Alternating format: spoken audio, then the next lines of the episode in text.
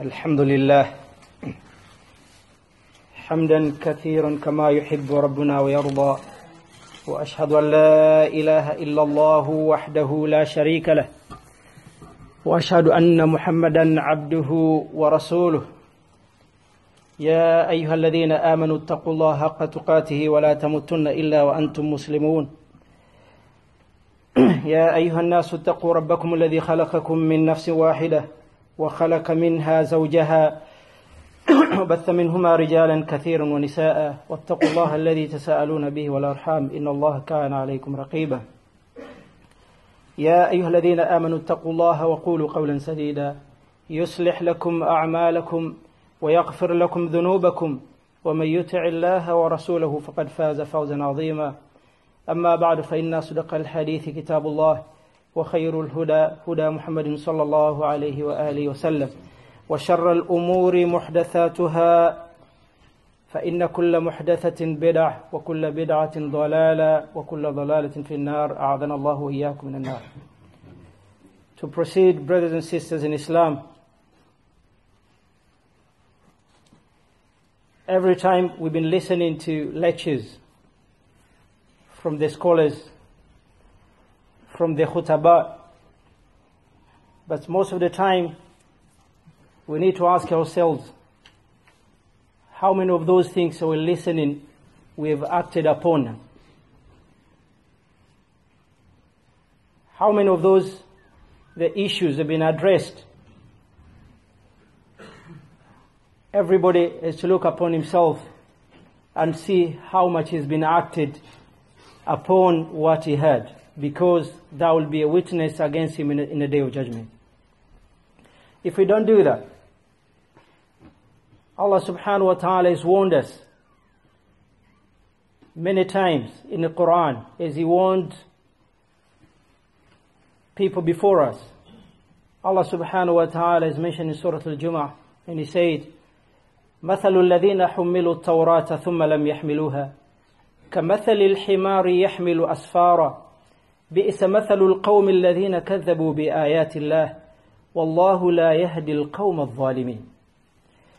See, the likeness of those who were entrusted with obligation, that's Torah at that time, ثُمَّ لَمْ يَحْمِلُوهَا, and they decided not to practice according to the Torah. Allah subhanahu wa ta'ala gives the example of those who did that. He says, كَمَثَلِ الْحِمَارِ يَحْمِلُ أَسْفَارًا.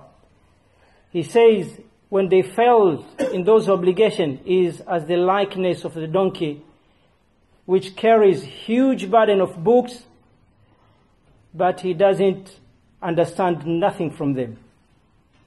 And Allah subhanahu wa ta'ala says, how bad is the example of people who deny the proof, the evidences, the verses, the signs, the revelations of Allah azza wa jalla. And Allah guides not the people who are al-zalimun, polytheists and wrongdoers. And Allah subhanahu wa ta'ala again, He tells us, أَفَتُؤْمِنُونَ بِبَعْضِ الْكِتَابِ وَتَكْفُرُونَ بِبَعْضِ.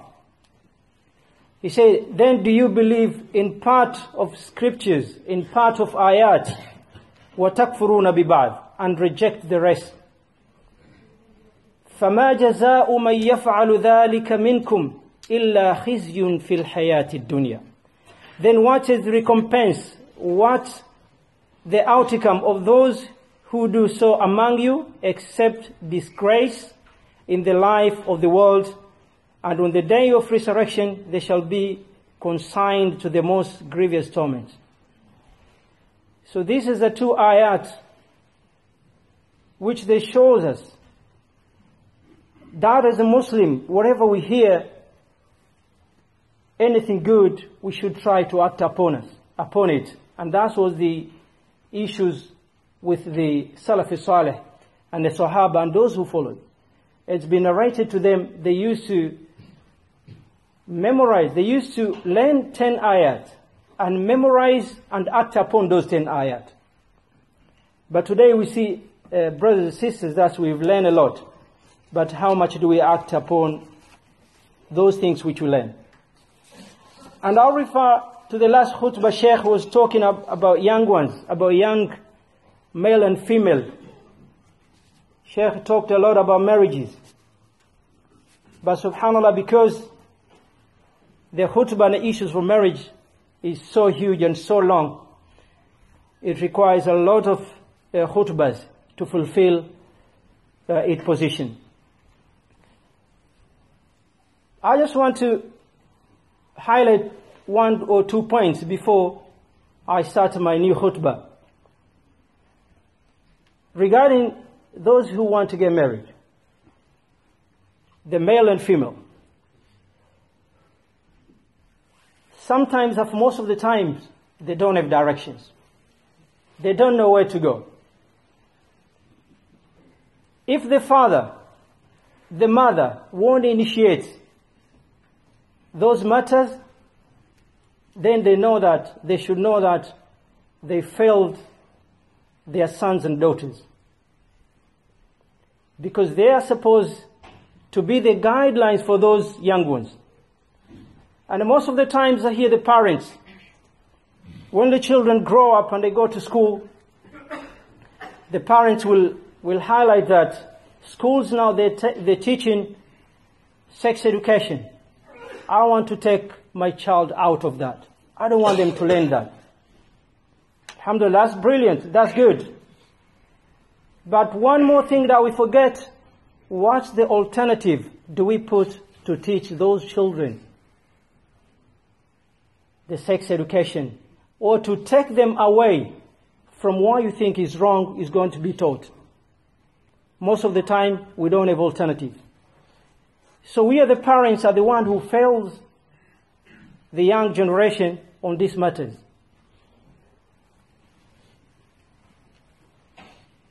We learn from our predecessors how they tried to help their children into this big step of their life of marriage.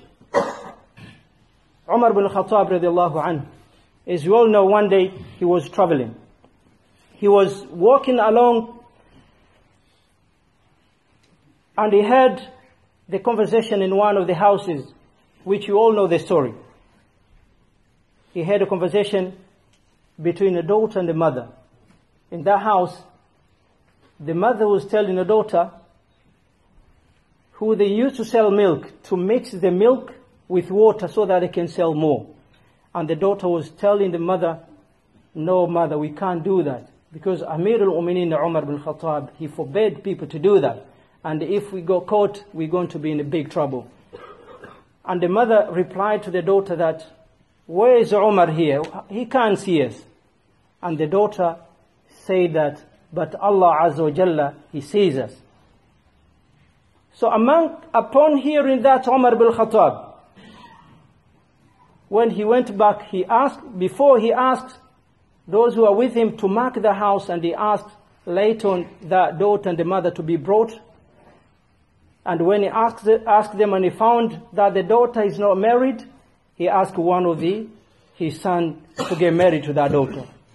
Because, not because of her beauty, not because of anything of her wealthy, because Umar bin Khattab knew that daughter fears Allah Azza wa Jalla. And we want people to accompany others to the Jannah. So he decided to ask one of his son to marry their daughter. And alhamdulillah, as historians mention, one of his son, Asim, the one who married to this daughter. And upon that, later on, the daughter who later married Abdul Aziz ibn Marwan, after that, they had a daughter who married to Abdulaziz ibn Marwan, and that from that marriages, he became the fifth Khalifa, Umar ibn Abdulaziz. So we see from the very good upbringing of the family and the choosing of the family, we had Khalifa, the fifth Khalifa from that family. So this is when we come to the son. This is how Umar bin Khattab did. How about the daughters? Because most of the times we tend to choose for our sons, we forget the daughters. We see the example again from Umar bin Khattab radiallahu anhu. when his daughter Hafsa husband died, Umar ibn Khattab, he wanted to look the husband for Hafsa. And think who the first person he approached, Umar ibn Khattab.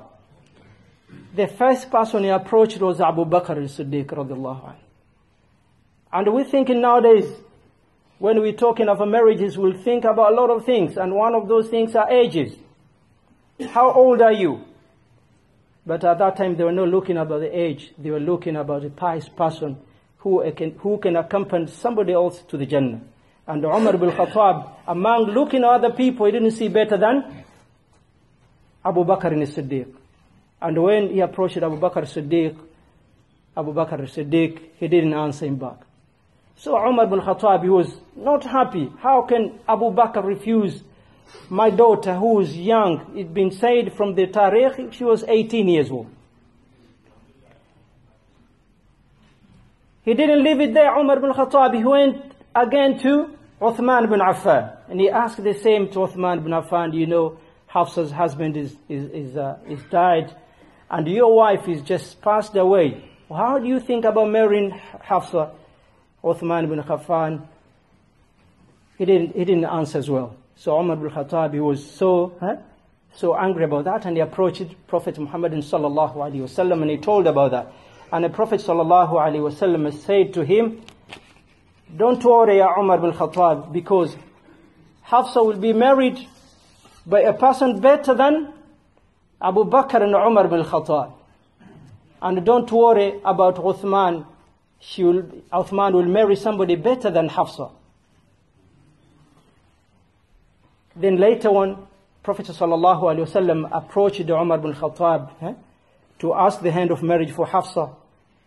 Then he knew what's the reason that Abu Bakr bin Siddiq and Uthman bin Affan, they didn't answer him, and he was happy that Hafsa to be married by Prophet ﷺ. As we all know in the hadith, Prophet ﷺ, it was mentioned that Hafsa is your wife in Jannah. Prophet ﷺ was told that Hafsa, she will be your wife in the Jannah after long incidents which happened, which is not a place to talk about it. So brothers and sisters, how about most of us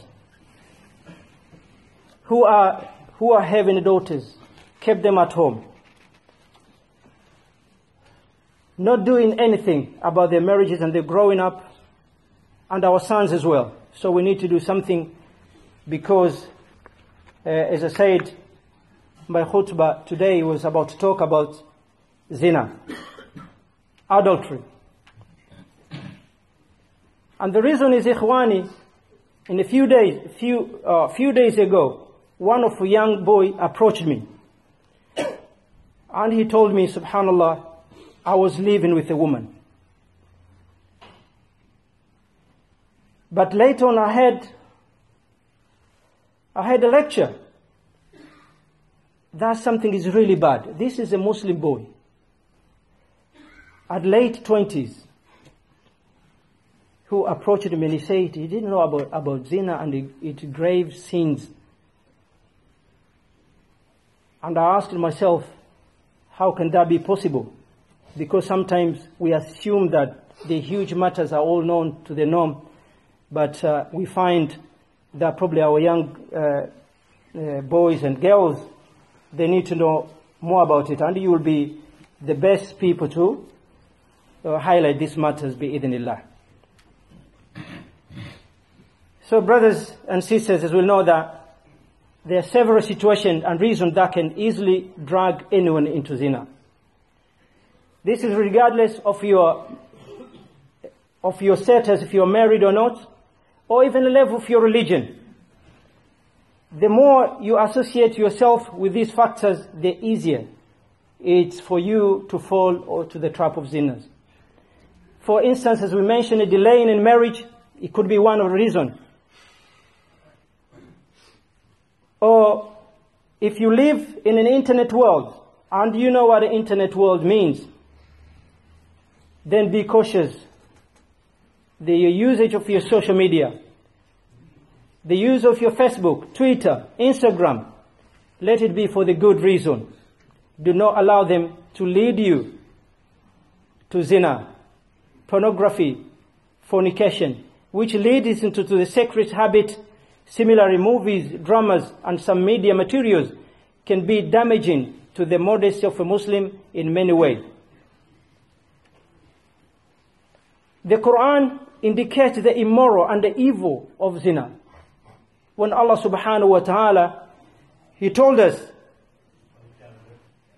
He didn't forbid about zina completely. Allah subhanahu wa ta'ala, He says, وَلَا تَقْرَبُ الزِّنَا إِنَّهُ كَانَ فَاحِشَةً وَسَاءَ سَبِيلًا. And do not even approach zina. Don't go close. Al-qurb. لَا تَقْرَبُ الزِّنَا. Don't go close to the zina. For it is outrageous act and an evil way. This is Surah Al-Isra.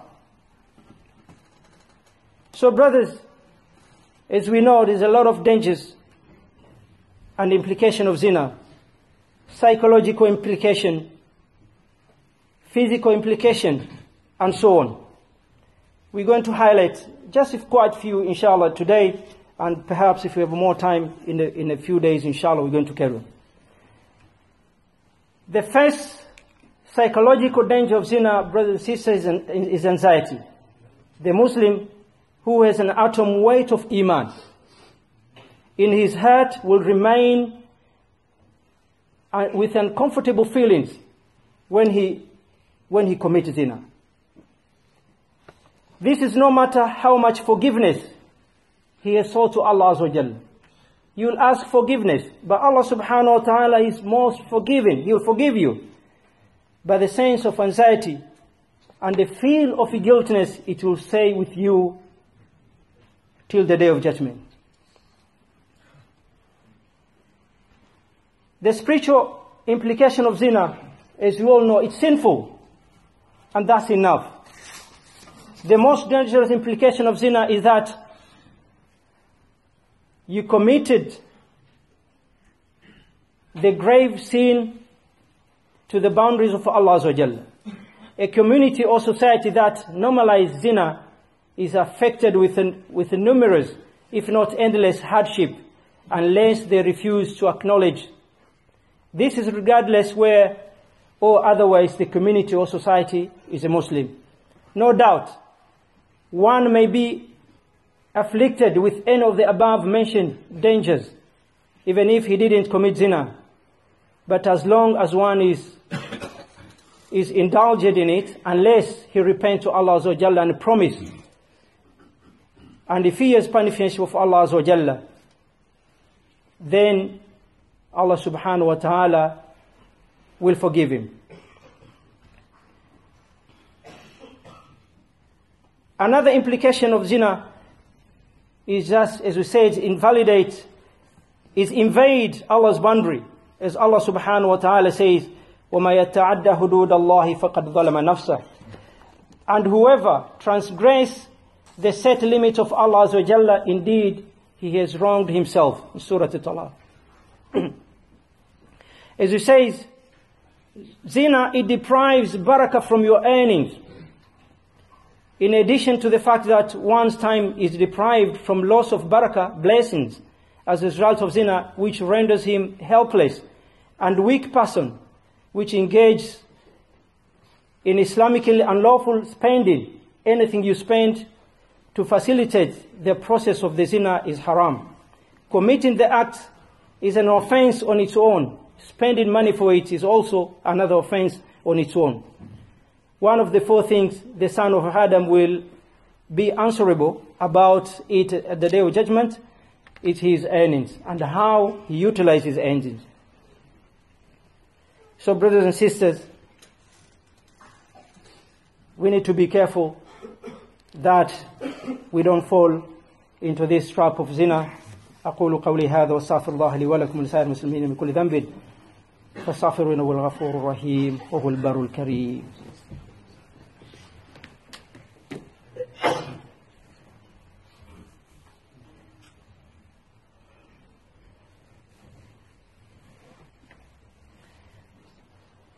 الحمد لله وكفى والصلاة والسلام على من لا نبي بعده. وَبَعْدُ brothers and sisters, to carry on. There's a lot of social and physical impact of zina, as we mentioned. Among the social is that it brings shame and humiliation to your family And whenever we engage in any degrading act, five types of people are likely to be dishonored. These degrading acts can be anything undesired, anything illegal, or anything sinful. It ranges from corruption, theft, betrayal, zina, and all sort of immoral offenses you can think of. These five people are our parents, spouses, children, our teachers, and our other loved ones, friends and relatives, and so on. In most situations, we regard some of these or all of them as the most important people in our lives. And this explains why they serve as pillars of strength in our lives, and their presence influences many decisions we make in life. Instead of opting for it, if the offender was to go for a lawful marriage, these are the same people who will take the pride and witness and bless the union of the couple. These are those who could protect him or her in his or her marriage. Was to face any challenges, these are the people who will have great impact on his children, as they will be surrounded by them. These people whom most of us consider their pillars of strength find it is an unacceptable choice unless they are also nurtured in the culture of zina. As we know that, brothers and sisters, that zina, it leads to the killing of innocent souls. Abortions, most of the times, the product of zina, it will end up in abortion. And this is killing an innocent soul, as Allah subhanahu wa ta'ala says, وَلَا تَقْتُلُوا النَّفْسَ الَّتِي حَرَّمَ اللَّهُ إِلَّا بِالْحَقِّ. Do not kill the innocent soul unless for it due right. As we all know that, they can bring also unwanted children in the streets without fathers and mothers, without somebody to look after them. All of these are the effect of zina. And the zina, brothers and sisters, is raises the divorce rate in the society. And also, as we all know, there's a lot of health-related implication of zina.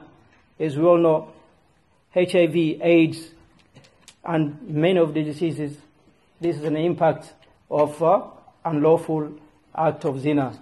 May Allah subhanahu wa ta'ala protect us and protect our ummah and give us understanding of these matters. And please, please, teach your children all these matters, that these matters are haram in your deen. Don't let anybody else destroy them, and you'll be answerable in the front of Allah that you didn't teach your children about these matters and they're wrong. ربنا آتنا في الدنيا حسنة وفي الآخرة حسنة وقنا عذاب النار ربنا إننا ظلمنا أنفسنا ولم تغفر لنا وترحمنا لنكونن من الخاسرين اللهم إنا نسألك الجنة ما قرب إليها من قول وعمل ونعوذ بك من النار ما قرب إليها من قول وعمل اللهم لا تجعل في مقامنا هذا ذنبا إلا غفرته ولا هما إلا فرجته ولا دينا إلا قضيته ولا مريضا إلا شفيته اللهم اشف مرضانا ومرضى المسلمين جميعا اللهم اشف مرضانا ومرضى المسلمين جميعا برحمتك يا ارحم الراحمين سبحانك اللهم وبحمدك اشهد ان لا اله الا انت نستغفرك ونتوب اليك واقم الصلاه